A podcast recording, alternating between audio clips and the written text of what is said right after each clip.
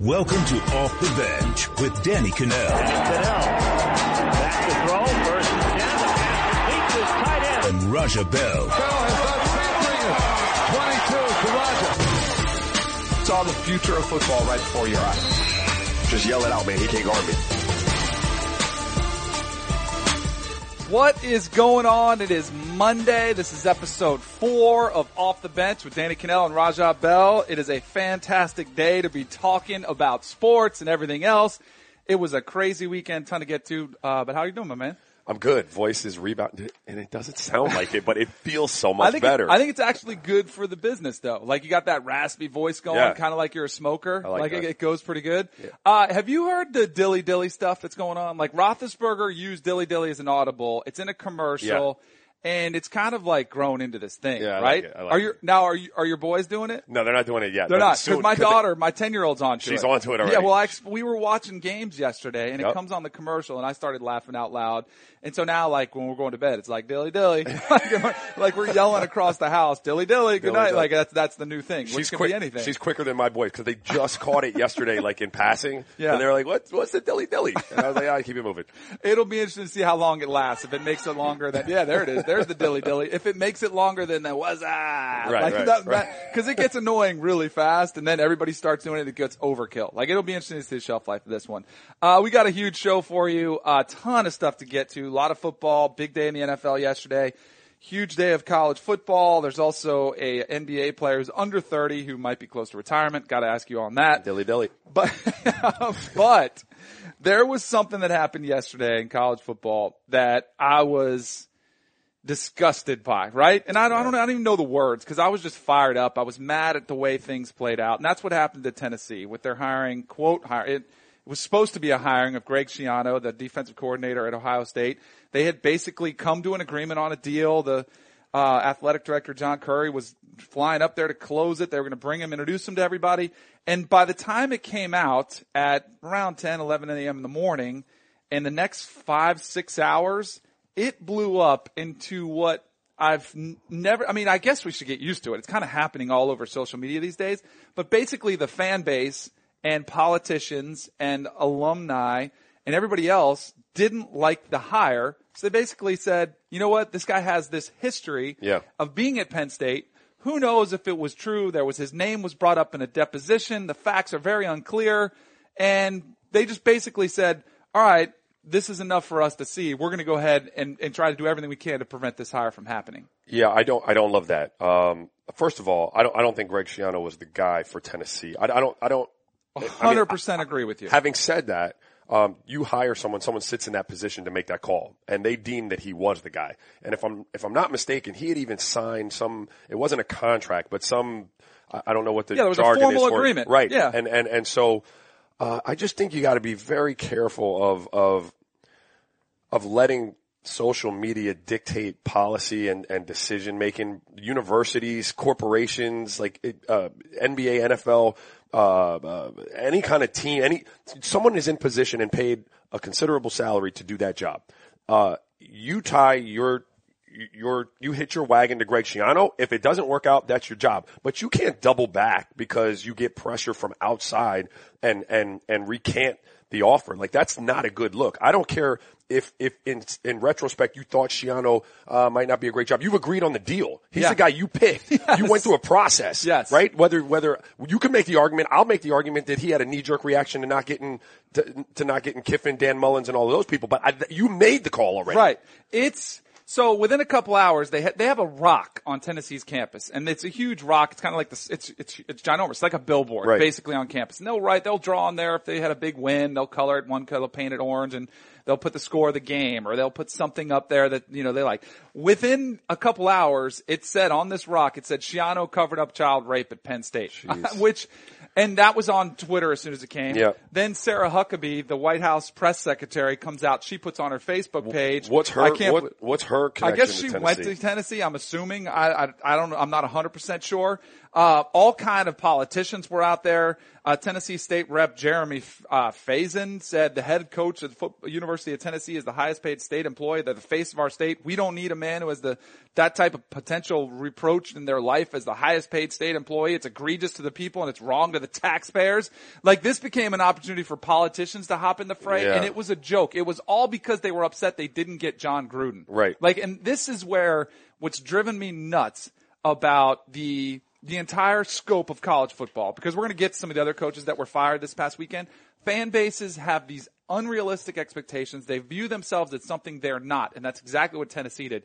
They were crazy to ev- ever think Jon Gruden was going to come out of making close Sure. to 10 million bucks a year from Monday Night For Football doing nothing. to come back to Knoxville and, and coach college football. It's never going to happen. But the fact that they believed it could happen and got embarrassed, it's it's it's embarrassing the way that they unfolded their reaction to it. Uh, and I don't even like. Here's full disclosure. I don't even like Greg Schiano. Like Right. I've covered him. He wasn't the best to work with. He's one of these control freaks. His tenure, he, he, he yes, he turned around Rutgers, but he stayed too long. Didn't bounce there. Uh, you know, got them, uh, uh, turned the program around for a bit and then kind of fell back to 500. Then he gets an opportunity in Tampa Bay, which was a, that was a shock. Nobody saw that coming when he was hired as the head coach of the Tampa Bay Buccaneers. That was a disaster. There were some things that went on there where the players that I talked to that were on that team did not like Greg Schiano. But all of that being said, it's still no excuse for absolutely dragging a dude's name through the mud and basically ruining his reputation just because you don't want him to be your Look, coach. I don't know. I, I clearly I wasn't at Penn State. I don't know what happened there, and his name is in the deposition. Having Yes. said that, he's been vetted multiple times since then, Right. And he's been able to get jobs. He's working for Urban Meyer at Ohio State University right now. Like he's had to clear background checks. You would have to imagine to get those jobs since the deposition. If we're going to let fan bases, states, social media dictate hirings and firings. Is this going to take place throughout the university? Like, is this just an open forum? If I don't like the professor that was just hired to teach economics, Right. Can we start a campaign to, to not have, I mean, what? I think we can. I think it has happened. I think we've seen cases like this, and it's it's this social experiment which is going on in our country. It's a slippery slope, bro. I don't like it. huge- I don't love it. We're supposed to be innocent until proven guilty, It's and not- way too many times you're guilty until proven innocent. I heard a dude, I, I heard a dude on radio this morning coming in, uh, reference that and he said, this isn't, this isn't a court of law. Right. But like, yeah, granted, this isn't a court of law, but you're playing with people's lives. This is like old is- school going back to the public square where people would go in a mob and they'd say, hang him, hang him. Exactly. And we're going ahead and saying, all right, let's hang him. Yep. I'll give you a, a small example. And this, I think, was one of the first people that we saw that was publicly excoriated was Ray Rice. And what Ray Rice did was horrific, right? It was on video. He hit his wife. It was awful. Mm-hmm. If Roger Goodell would have come out and given him a proper punishment, he would have been able to play again. But because of the back, and it's it's really thrown the NFL's reputation, which I'm okay with. Like it was it was all right because they didn't have a plan in place for domestic Right. violence. But he was the first kind of example, and he never played again. And it was because of the public outcry and the public response. And some people are okay with that. And I, I'm not one to say, like, I just don't believe that you should never be able to recover for something. Like, I'm a, I'm a, I'm about second chances and giving some of the opportunity. And Ray Rice, but like what, but what is the right penalty? Some people say he should never be able to play again. I think if he would have gotten a year, that would have been, uh, that would have been fairly appropriate. I agree. But then in saying that, it makes it sound like, oh, well, it's okay to hit your, no, no one is saying it's okay to hit your spouse or hit a woman or hit, you know, to have any, uh, instance like that that goes on. But it's not the way that justice should be dealt, doled out. yeah, I don't, I don't have the right answer for what his penalty. I, I tend to agree with you. Like, I think that What's crazy though, if Roger Goodell handled that right, the public outrage would never have been as much. Exactly. That's what we have to, in my opinion, that's what we have to be careful of is Right. letting the public outrage, the public outcry via social media dictate punishment, dictate hirings and firings. Um, you, you can't, like, you can't try everyone in the court of public opinion. I disagree with it wholeheartedly. All right, let's move. Let's get some football, man. It's too serious. Getting too heated here on a Monday. Let's have some fun. And uh, we got a new segment that our boy Debo, our producer Eric, came up with. Let's get to it. It's called "What We Learned." We've got a lot to cover and time is short. All right, let's go to the NFL first. We had the Chiefs. All right. So speaking of public outcry, there has been a massive public outcry for Alex Smith to be benched. Yeah. After starting 5 and 0, Alex Smith was receiving MVP talk. Yeah. MVP talk. People were saying this kid, they turned it around. All I of a sudden they have said this, it. I, I, I have said definitely it. said it. I was saying I told you so because I've been Alex Smith's biggest proponent. It's getting ugly. I don't think they should bench him. Okay. Okay. All right. All right. So, so he's his first five games, he was 11 touchdowns, zero interceptions. In his last six, seven touchdowns, four interceptions. But to me, the biggest difference is their inability to run the football. Kareem Hunt has not been the same. In that first span we were talking about, the first five games, he was at 122, 122 yards a game. Since then, he's only had 49 yards per game. They have to run the ball to open up the bigger chunk yards down the field. This is more on Andy Reid, on his system than it is on Alex Smith. So I, I agree 100%. And what I, what we, what I learned was all the things that make Andy Reid and that offense fun for me to watch, like early in the season, I was saying to my, like, my, my son's youth league football coach, like, look at all this cool stuff that he does with these lineups. He's not bought into the traditional, like, like sets. He's, he's got creativity. There's a fine line between that and being too cute.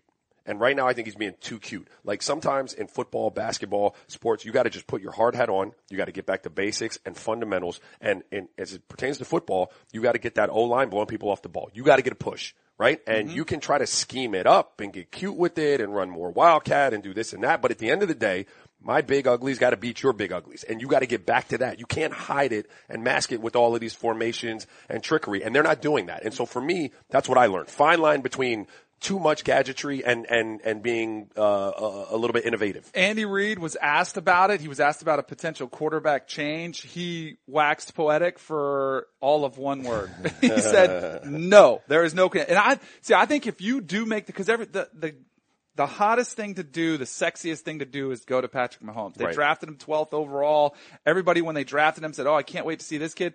The team that just beat them in their own house, the Buffalo Bills, look what happened when they made a change. And I'm not, it's not saying that maybe Patrick Mahomes isn't the future of this team. To throw a rookie out there in the middle of a season when you were very much in the playoff hunt should still probably win your division because it's a disaster in the AFC West. You do not want to make a panic move at this time. And I think it would be a mistake if they went to Patrick Mahomes. He is not the answer right now. Um, No. Alex Smith has given you a, a uh, he gave you a decent sample size early in the season. Uh, you've seen him over his career. He is what he is. I mean, I agree with you to some degree that game management is what a quarterback is supposed to do at the end of the day. Yep. There are very few. It's a rare air of quarterback that you can say, here, take the ball and just win us games. There's, there's, I mean, you're talking about a, a, a decimal point, a fraction of the quarterbacks in the world that can do that. He does not fall in that category, in my opinion. Nope. Ha- having said that, I think he's still the answer for that team this year. Right. Patrick Mahomes maybe next year. Like if you go into training camp and, and, and the kid shows that he's grown and he's ready to play, sure. But you don't want to fracture that locker room right now in the middle of an AFC, uh, an AFC playoff push. You, you don't want to do that. No, by the way, do you know who my favorite team is now in the entire NFL? I'll be uh, rooting for them is the Bills. Buffalo Bills. Yes, because I want Tyrod Taylor to win out so people can go back and say what was that? What was Sean McDermott thinking? Right. And it's fu- it's crazy because I tweeted that out yesterday while I was watching the game unfold and they were winning and they were about to win, and I actually had Buffalo Bills fans say.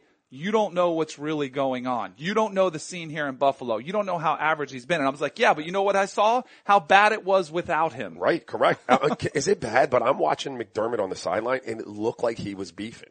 It looked like he didn't love that. Like, is that wrong? Maybe I'm making Yeah, it up. no, I'm sure I I'm making it up. I'm But sure there's a little piece of him that's kind of like, man, this. And there was a great photo of Nathan Peterman watching from the sideline, and it was in that.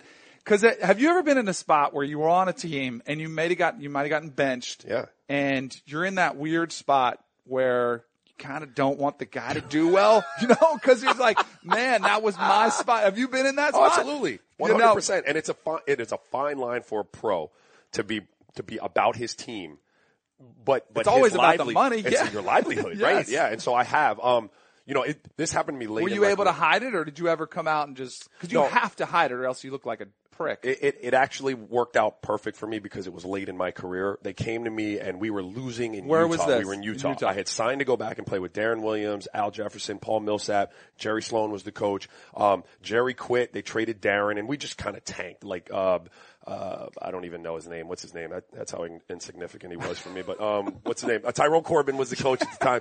And so that was your head coach, and you just forgot his name. we were losing. I love it. No, we were losing, and and and you know, I, I went and had a few meetings with Tyrone about what I thought was going on, and we were playing selfish, and guys were playing for contracts, and you can't win like that. And so his his uh his answer to that was to play me with the second team, and so. I was like, that's cool. So Gordon, Gordon Hayward, who clearly was a better basketball player than I am, or was, um, started But then they came, and so I, I, at the, at that point, I was old enough to be like, yeah, this sucks. But like the kid, it was inevitable and let's see what happens. But what really got me, and this is what gets some pros in situations like this, it's not unlike Tyrod Taylor, is when things went wrong for Gordon, they came back and he said to me the next game, hey, uh, we're going to start you again because it's not fair to Gordon. This is what he said to me. it's not fair to Gordon for him to have to start against Kobe Bryant in the second game. So I'm going to start you tonight. Come on. Like I was livid and I that would- really tested my, my ability to be a good pro. honest to God. has to hold it back. Yeah, for sure. I've been there, and you you just have to. For the public perception, you have to put on that game. You ha- it's almost like you have to be an actor. You have Sure. to cheer, you have to clap, you have to be that guy that's supportive of your teammate. But deep down inside, you're like, man, I hope he throws another interception because I don't want to look like it was all my fault. Um, all right, you know what else we learned in the NFL? The NFC is really good because it Yeah. continues to show that the Eagles just continue to go out there and just ball out. Uh, the Rams actually ended the Saints eight game winning streak. Both teams now sitting eight, eight, and three. Jared Goff goes off. Uh, for that one, for me, I don't, I don't know if we learned much about that game other than those two teams are still really good. Yeah, I, I so what stuck out? They looked pretty balanced. It looked relatively even. Like any, any team, that's a toss-up game for me if they play again. Um, there was one particular play. I think it was it was they were down ten, I believe the the Saints were, um, and it was fourth and one, if you will, and they elected to punt. They were like I don't know nine minutes left in the game. Um, I question that call though because they punted. Uh, the Rams came down and scored again. It basically put the game out of reach for all intents and purposes.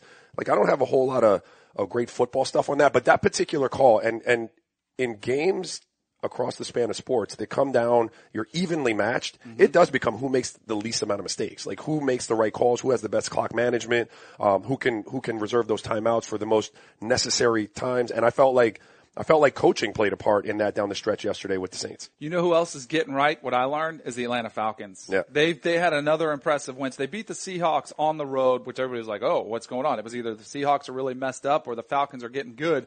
I think this is more of a process of Steve Sarkisian figuring out as his new offensive coordinator who had to step in and fill in for Kyle Shanahan, who had his own learning curve. I think people forget that it wasn't all peachy between Kyle Shanahan and Matt Ryan early. They Right. kind of had a rough, not a rough, but they had a learning curve where they had to feel each other out. There's a there's a relationship between a coach and a play caller, and you have to learn your strengths, your weaknesses, what you like to do in certain situations. And I think you're seeing the Falcons start to figure that out. Although I was terrified for them as they were up against the Bucks yesterday, I was, and the Bucks started to mount a little bit of a comeback. I'm thinking, oh gosh, please don't blow another lead, like because. But it does become mental. But I feel like the Falcons are in a really good spot in a division because this division is probably the most competitive division out there. With the Saints sitting at the top at eight and three, you've got the Panthers who are eight and three, and the Falcons at seven and four.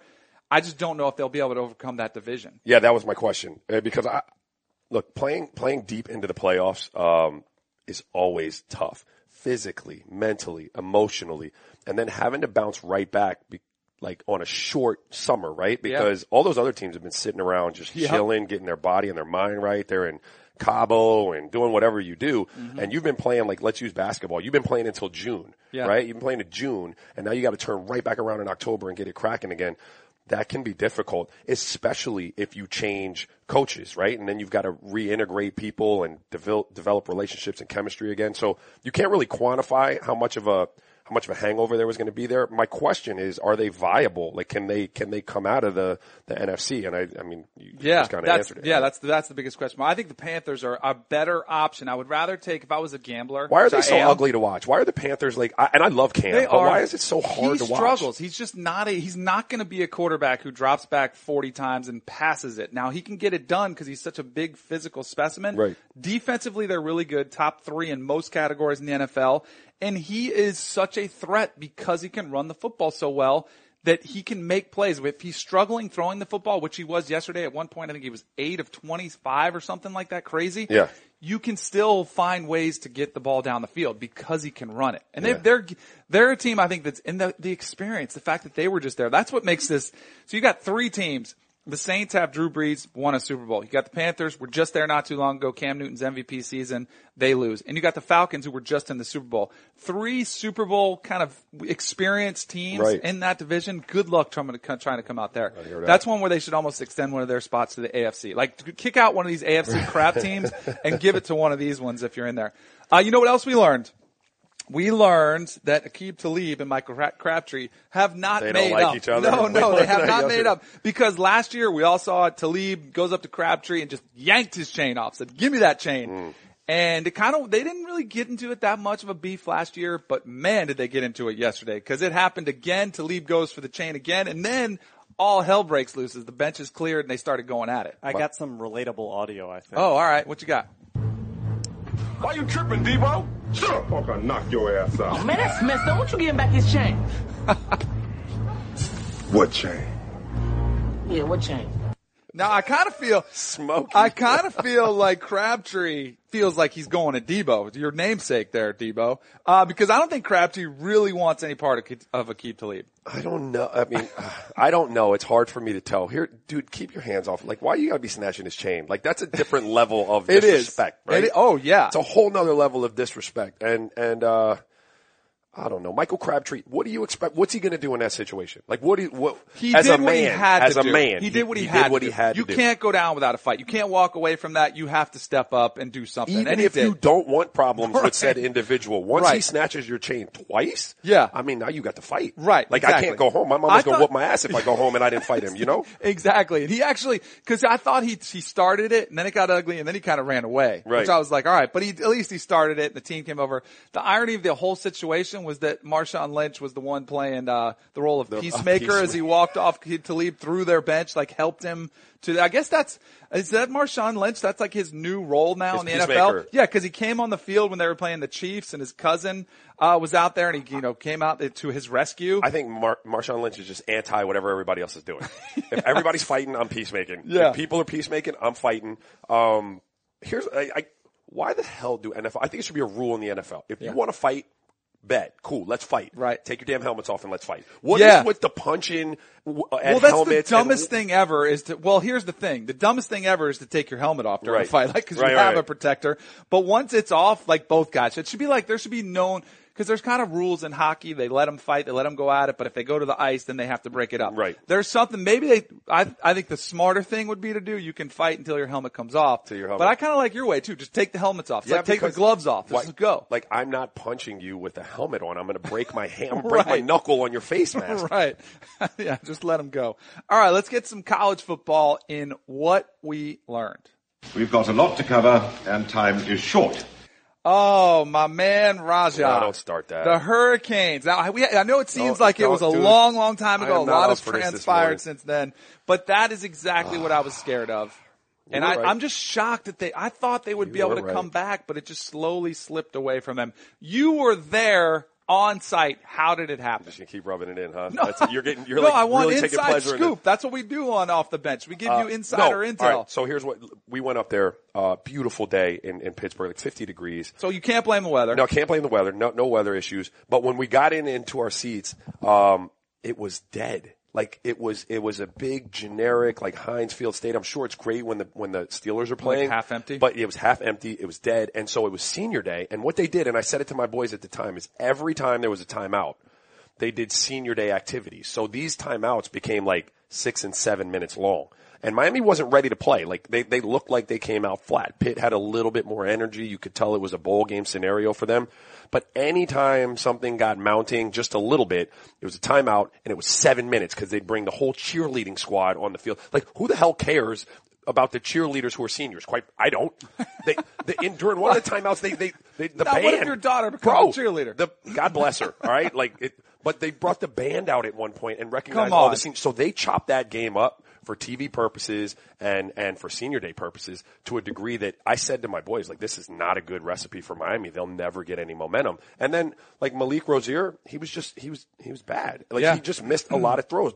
Pitt had eight dudes in the box most of the time, mm-hmm. right? They were coming up. There, there was no safety help over the top because a lot of times they were blitzing the safety. And I kept saying, their, their shots downfield. Like, we gotta hit on something and he just couldn't hit anything. So Miami, I had it number one because I felt like they earned it. Like you win. I don't care how it looks. I don't care that they played down to some of the competition, but they had earned it. But in the back of my mind, I always felt like Miami was still an immature, about a year away from being a legitimate national Right. title contender. It was funny you said that about Malik Rosier because I talked to Mark Richt a couple weeks on my radio show on Sirius XM and I asked him about Malik Rosier. I was like, Hey, I was like, he's up and down. And he kind of laughed and he, he was he kind of like he, you could tell it was a quarterback who gives him headaches, Right. And he kind of loves him, but then he's like, man, I wish he wouldn't make some of those bun-headed throws. I think you saw that when he took him out of the game late, Yeah. which was to try to send a message to him to like wake up, get out of this funk. But here's where I think Miami struggled. It's one thing to be playing the role of we want to prove to people that we're back. We want to, we have this chip on our shoulder. Nobody's giving us that respect. It's a whole nother thing when you become the hunted. That's right. Everybody's looking at you saying you don't deserve it. We're going to knock you off. It's our senior day. Yeah. We want to make this our statement for the season. And that's, and if you, I, if you play with fire enough times, get sooner you're going to get burned. And that's what happened. You said got it. burned. You Yeah. did. You, you said it. And And I wish it wouldn't have because I wanted the ACC to be a the championship game to be a showcase of two versus Right. three, or even one versus two, which is what it probably would have been because Alabama lost. That would have been an incredible showcase. So I was bummed. And I, but here's the thing. Ultimately, I still think Miami has a chance. you to think they could beat? I, no, I don't. I don't. No, no, I don't think they beat Clemson. You don't? No, Damn but I think Danny. if they do, Yeah. I think they have a chance to get in. Well, I think the ACC champion gets in. Yeah, the ACC I don't think they're going to beat Clemson. Do you? After Um, watching that I have, garbage, I have concerns. I, I, I mean, look, I'm a fan. I'm a fan, but I have concerns just because he's looked that way at times throughout the season. And I don't mean to hang it all on Malik, but like if you can't get the ball to the playmakers, you can have all the speed in the world. If you can't get it to him, it doesn't, it doesn't make a difference. And if he, if he's not sharp, um, yeah, I don't, I don't know. Well, he's got to be on point to beat them. And you know what else? Clemson looked really good. They played They South did. Carolina. I thought, I actually thought that was a game I was scared for Clemson. I'm like, don't screw this up. And they went out and handled their business. Like they went out and absolutely smoked them. They're starting to get good at the right I gotta time. be honest, bro. Like, I'm so upset about that Miami game. Like, what the hell is wrong with you? Seriously, you got one damn game against a four and seventeen. You sound like to Uncle put Luke. this thing to bed. You sound like Uncle Luke. Like that- it did was you just- see Luther I- I Campbell, didn't the Two Luther Live Campbell, crew? but good yeah, for him. He, he said that basically the same thing you did. He's like, how, and that's the same thing I thought. How can you screw up a season when you could have a chance to play for a national championship against Pitt, who's awful this year? Bro, greedy. Get greedy. Go in there. Like, what the hell are we that's, doing? See, that's the edge that I don't know if they, they don't have it. And that's a young, immature team. Does that have anything to do? Like you said it about Mark Richt, and Yeah. I heard him on the radio again this morning, and it was the same old dude. And I loved it when when when we were in those situations where you needed a calming Well, influence that's what and all of that. Georgia. That's why Georgia fans ran him off because they felt like they would have those types of letdown games. I thought they had enough going with their turnover chain, the excitement, but it's at home, traveling, playing on the road. There you was don't no have that. there was no life on the and sideline. that's what I was worried about. I like it. You had to go back to the Miami Hurricanes one more time. you know what else we learned uh, about in college football was that Alabama can be beaten. Yeah. And Auburn did just that. They beat them down. It was physical. They looked better in every asset of the game. I thought Auburn was going to win the SEC coming into the season. I felt great about them after Georgia. Alabama's been banged up. I think Auburn goes on to win the SEC too. I think it's tough to beat a team twice, Yeah. but I think they're just that much better. I was worried about on Johnson's health, but from everything I've seen online, he's, He's okay? getting I don't know. I wouldn't say okay, oh. but they say he's trending upwards, Good. like he's going to play. Maybe it's an injury where you can shoot him up, where it's just something where it doesn't hurt it Right. worse. It's just a pain tolerance thing because they are. And I, I actually think Auburn goes on and wins the national championship. I think they're the best team in the country right now. there are few and far between times where you watch Alabama line up against somebody and get manhandled. Yeah. Just get out big boyed out like weight roomed. They got out weight roomed. And the dude Kerryon Johnson, like he, he basically walks to the line of scrimmage. He looks like Le'Veon Bell a little bit. Like they're Yeah. just slow to the hole. Absolutely, that's the new then- style of running back. Like running backs are doing that now, Yeah. which I've seen. I've seen when I was when I was playing. I've seen running backs get thrown out of drills because they're they didn't hit the line Right, of scrimmage. right. And now, but I actually like it. Like you look and you kind of, and now we call it patience, right? Before it was you're timid, you're Right, scared. right. Now it's patience, but it's working. Like you're letting the blocks develop, and then as soon as you see that You're in the- hole, you're bam, you're right through it. They beat him. Do you think? I mean, uh, Nick Saban's obviously doing his best to lobby for for Bama getting in. Like, if, Yeah. if, if let's say Auburn wins, right? Auburn beat Yep. Bama. Um, Here's the scenario. So here's what I think is going to happen because I know where you're going with this, and this one's driving me nuts because I think Alabama should be done. I think you lose. I think their schedule's been weak. Right. Uh, they haven't played anybody of consequence. They beat. They barely beat Mississippi State. Their biggest non-conference win is Florida State, who's been garbage this season. I do not think they should be in, but I think the committee might have to make a really tough choice because I think what you could let's just say the Pac-12 is eliminated, Yep. right? They've got USC, who I think is really good, but I don't think they're going to get a look. So USC, the Pac-12 is done. I think the SEC champ is in. That's Auburn or, mm-hmm. or Georgia. I think you have the ACC champ. is Miami. in. That's two spots. Mm-hmm. I think you have the Big 12 champ who's, I didn't catch that. I think you've got the Big 12 champ who most likely is going to be Oklahoma Yeah. in. Then what happens? I, I think Wisconsin's going to win and I think it might solve it, the problem for the committee. But if you have Ohio State win with two losses as the Big Ten champ and they have an ugly loss to Iowa, 55 to 24, they got smoked on Right. the road and then they lost to Oklahoma. And then you've got Bama who's sitting there with one loss to one of the best teams in the country That's in Auburn. brand recognition and brand recognition. Exactly. What do you do? Who are they going to go with? Like that's and that's going to be a fascinating discussion. I don't want either of them. Like I wish they would start their own bowl game, have it somewhere and call it the brands you wish you could have play on TV bowl, and Right. let them go play. Yeah. That's the that's because that'll drive me nuts. That's I I actually think Wisconsin is better than Ohio State, and that's a not a popular opinion. People are going to say there's way too many athletes. Wisconsin is just good on defense. They have are. the number one defense in the country quarterback has limitations, but they had Jonathan Taylor running the football. They can establish the line of scrimmage. And I kind of hope it happens because I don't want to have to worry about Ohio State, Alabama because it's going to be a tough, tough call. Like I honestly don't know what I would do if I was in that committee room. Uh, and because you go down the checklist of, of easy default reasons to put them in, you got Yep. brand recognition, right? You got two head coaches that are both, you know, regarded as two of the best. Like, there's no easy way out of that. That's Yeah. just a, a and it would, uh, so, so Ohio State would have the win total. They'd have more impressive wins, but they'd have the two losses. Mm-hmm. losses. And then Alabama would not have any significant wins and they'd have the best loss.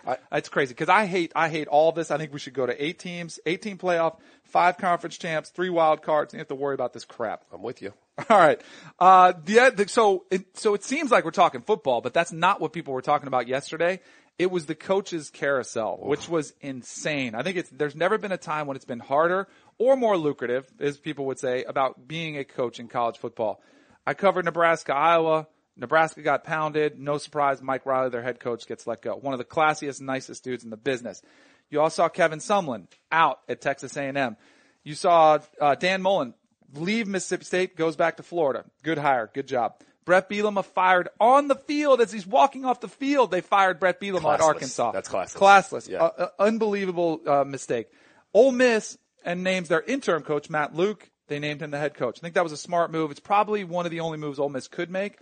But the thing that I'm getting hit up a lot about is Jimbo Fisher to Texas A&M. I've, I've been there was a bunch of people trolling me saying, "Oh, look, it's been reported and it was a fake account." I think they're after him, but I think Jimbo Fisher would be crazy to leave Tallahassee to go to a lesser job that's probably going to run him off if he doesn't get more than eight wins, which is what happened to Kevin Sumlin. Yeah, I, I, at, at this point, I got to wonder what's going to make the Texas A&M fans happy, right? Like, and, Yes. and like Tomlin's had his issues. I'm not lobbying for him to keep his job. I mean, Sumlin, Yeah. sorry, but um, like he's won a lot of games, like sixty some percent wins Yeah. there at Texas A&M. You're in the SEC. What do you? you anyway, I've got to worry about that. If They put him on the hot seat before because he started. he- Kevin Sumlin did the thing that you almost can't do. He set the bar too high. Yeah. Because he comes in and he had Johnny Manziel. They go 11 and 2. Beat they beat Bama, Bama. yeah. And then all of a sudden everybody's all hyped up. And then they have a bunch of eight win seasons in a row and they get spoiled. And they're like, well, what's going on? Why can't we get 11 wins? You better be careful because I just came from a program when I was just in Nebraska who just ran off Mike Riley. They had Bo Pelini who every year getting the worst record he had was nine wins. Right. And they, they got tired of that. Said, oh, we should play for national championships. They run him off, and then you get Mike Riley, who's, you know, six wins, seven wins, four wins. It's been awful at Nebraska. You better make sure what you're going to get, because sometimes that grass isn't always the greener. grass. I was just going to say the grass isn't always greener. But let me ask you a question because I heard a report, um, and this was interesting to me, and you might not want to air the business, but somebody told me Jimbo would consider it because I guess he and his wife just just had a divorce. She lives in Tallahassee, and Yeah. he may want. There's to- some family stuff going on behind the scenes. Yeah. I'm not 100% sure what it is, and it was a nasty divorce. Right. Uh, there was some really nasty stuff that went on there. I don't know what impact that has on it. I think Jimbo, the play that Jimbo might be making, because he's already, his agent has played Florida State perfectly. Like they've gotten more money, they've gotten bumps up every time. He's one of the highest paid coaches in college football. His buyout's around 40 million, but it's not that steep if he decides to leave. Okay. If they fire him, it's that expensive. Here's what I think the play is for Jimbo. I think he wants more power to be able to keep his coaches. Uh. there is a strong movement in Tallahassee to say fire your defensive coordinator and fire your offensive line coach, which I don't think Jimbo wants to do. Do you think That- they should? Yes, I think they probably should on the defensive side. Yeah. Uh, Rick Trickett's one of the better offensive line coaches, and yet they've been atrocious on the offensive line, but I think he has a longer track record of success. Where Charles Kelly, the defensive coordinator, I'm not so sure that's the case, and there is way too much NFL talent on that roster to be as bad as they have been this year Right. on the defensive side of the ball. So I think it's more of a power play. I'll say this. If Jimbo Fisher leaves, I think Florida State's in a pretty good spot. I think you can still go out and you get Willie Taggart from South Florida. Or Scott Frost. So that one becomes really interesting because I think Scott Frost is probably going to go to Nebraska. Really? I would call him for sure. Yeah. But then, like, this is what's nuts about the college football, the dominoes that are in play here. Like, if Jimbo leaves Texas A&M, then Florida State's open. Do they go after Willie Taggart? Then Oregon's open. Like, all of this stuff. And we haven't even mentioned Chip Kelly going to UCLA, UCLA, which right. happened the other day. Um, so there's just a ton of stuff that has to play out. Uh, but yeah, I would, if I'm Florida State, absolutely calling Scott Frost. Do you like Taggart or Scott Frost better? I, I, I don't get to see enough. I don't get to see enough uh, Oregon games, admittedly. Right. But I watched UCF and the USF game Yep. on Saturday. Like I left the the Pitt Stadium, Heinz Field, to come back because I was like, "This is a wrap. Let's go catch UCF, USF." Yeah. dude, I I was in love with the game. Like I just love the style. I I think it would be one A and one B for me Yeah. because I because Willie Taggart was just at South Florida, so he's got familiarity with the state, just like Scott Yeah. Frost does being at UCF. In fact, the game that you saw unfold between UCF and USF, Those a lot of that credit, absolutely, a lot of that gives credit to Willie Taggart. Um, I like them both. I think if you got either one of those, you're sitting there thinking we're in good shape. Now, what happens if Willie Taggart doesn't leave Oregon? If Scott Frost goes to Nebraska? Then you start getting a little bit deeper in and you're like, oh, what are we going to do? And that's, and you're behind the eight ball because everybody else is already interviewing these guys. They're Yeah. making plays and you're sitting there thinking you got Jimbo Fisher. Who knows? By the time people are listening to this, something might Something have will have happened. Who knows? Because it's been that sort of craziness that's going on. All right. What do we got for topics? We going to topics there, Debo? going there. Our producer. All right. Good job with the sound today. Uh, let's go. What you got? We got more coming. All right. Urban Meyer is a man on a mission. so before or right after kickoff during Ohio State's game against Michigan on Saturday, seemingly like 17 year Ohio State quarterback JT Barrett is bumped by a guy with a camera and he aggravates a knee injury that he's been suffering all year. Urban Meyer super mad post game. I will look for you. I will find you. and I will kill you. I, will kill you. I don't know how that got in there. Did you? That but- wasn't Urban. We have Okay. You do actually have him. We All right. have Urban. Wait to Sorry- hear this. Sorry about that. It's not that different. Well, I'm just so upset with myself. There was a non-football injury. Too many damn people on the sideline, and a guy with a camera hit his in and hit him in the knee. I'm gonna find out who. I'm so angry right now. I gotta move on. But did I let, did I let that happen? It's all-out investigation. He is pissed, as I would be too. But there was all kind of rumors. Again, it was like this crazy who done it, like what happened at Ohio State and Columbus. I guarantee you, Urban Meyer is going to be pulling film, trying to see what. Because there was some Tonya Harding type stuff going on Yeah. with Nancy Kerrigan. Like, did somebody do this on purpose in a heated rivalry game? Did somebody come by and like, you know, you're a kid and you used to try to give a dead leg to Yeah, somebody yeah, and give them the old knee? Like, is that what happened? I, look, if if a grown man, if a grown man with the camera is down there hunting for knees, I, But we don't know it's a we don't know if it's so grown man. Think we think a co-ed from Michigan got onto the field with credentials, a camera, and went knee hunting on. This is what we're. This, this Could is a be. conspiracy theory that's out there. That that's a very real conspiracy theory that's out there. Something happened to him on the sideline, like he left the game. Then uh, JT Barrett He gave like this it. demo. Yes, yes, he That was reenacted fantastic. it after the game. It wouldn't surprise me. See, here's the thing. I think when you go and you know this in an NBA, like when you get to the finals or you get to the playoffs, there's Too much. There are too many people around. That you know, ESPN sets up right in the court, or if you're at the NCAA tournament, CBS is right there on the court. You've got runners, you've got guys grips carrying the courts, but you also have a lot of just people that are there, especially when you're at a rivalry game. Like you've got people that played in the rivalry, people that it means a lot to. You could easily get a pass to that game, hold a camera, walk by JT, uh, give him one. All right, so here's. I hope it's like, not the- I this- hope it was I really hope that's. I really hope that's not the case. I generally agree. There are too many people. Like when sporting events are going on, there's and I get for the fan experience, you need as many cameras as as many people as you can have. But safety of the player is always first. How much would it cost? Like, what's the price tag? Like, if if you are a an injury hitman for hire, how much is the price tag Right. on JT Barrett's But knee in you that know situation? what? You know what's crazy is some these the college football fans are nuts. I had people 10 Tennessee grand. Would you do it for 10 grand? I'm saying people would do it for free. These Michigan whack jobs would do it for free. Debo knows what's up in the Big Ten. These people don't mess around with this That's one. sad. You know what's uh what's crazy in all this is that they might be better off without Jake because they had a, the boy Dwayne Haskins came in and He's lit it up. boy. Yes, he is. He's a big dude. He- It could be like the time they won the national championship. Cardale Jones came in the last three games. Yeah. I actually think Ohio State, like how, if you're Urban Meyer, how much time do you spend? You have a Big Ten championship rid- game. that's ridiculous. Right, he's- That's ridiculous. I'm He's going to say that after the Uh, game, yeah. but he's not gonna, he's going to have somebody on it. But then you've got the Greg Schiano stuff going on. Like that's another distraction. These are all reasons why I think Wisconsin's going to win. Like I think it's just one more thing that's going to come out there. So Do you want to launch an off the bench investigation? yes, I think we should. Yeah, let's get to the bottom of this. all right. All right. What do you got? Going to college hoops now. So on Saturday, number 14 Minnesota defeated number 25 Alabama 89-84. Seems normal. But Alabama finished the game with just three players on the court. Bama's bench, entire bench was ejected after running onto the court during the altercation. Then one player fouled out, one player got injured, so the Crimson Tide played the final 10 minutes and 50 seconds with only three players. They actually outscored Minnesota 30 to 24 during that stretch and nearly won at the end. What? Yeah. With It- three hold players? On, hold on. I got, I'm calling a audible for off the bench. We're going to a guest. Hold on. I'm getting a guest. All right. This is the emergency guest we just called in because we were just talking about Alabama, Minnesota playing three on five. We have the guy who called the game, Chris Hassel, our coworker here at CBS Sports. So what exactly happened? I didn't think we'd it be to us? talking about Alabama basketball. I know, right? Podcast, man. It was it, it, it was nuts. I mean, I, I was really looking forward to calling the game, really excited about it because it's two top twenty-five teams. But Yeah. Then all heck break loose. I tell you what happened. They're playing in New York, okay? And the fans actually dictated this game. There were a lot of fans courtside that were maybe friends, family members of some of the players that were from the New York area. And they influenced the game in that they wanted to see some playground stuff and the players wanted to give them some Right, playground right. stuff. So then there was a little staring match going down, a little, uh, Nate Mason from Minnesota was going at it with Collin Sexton, the, the rookie from Alabama.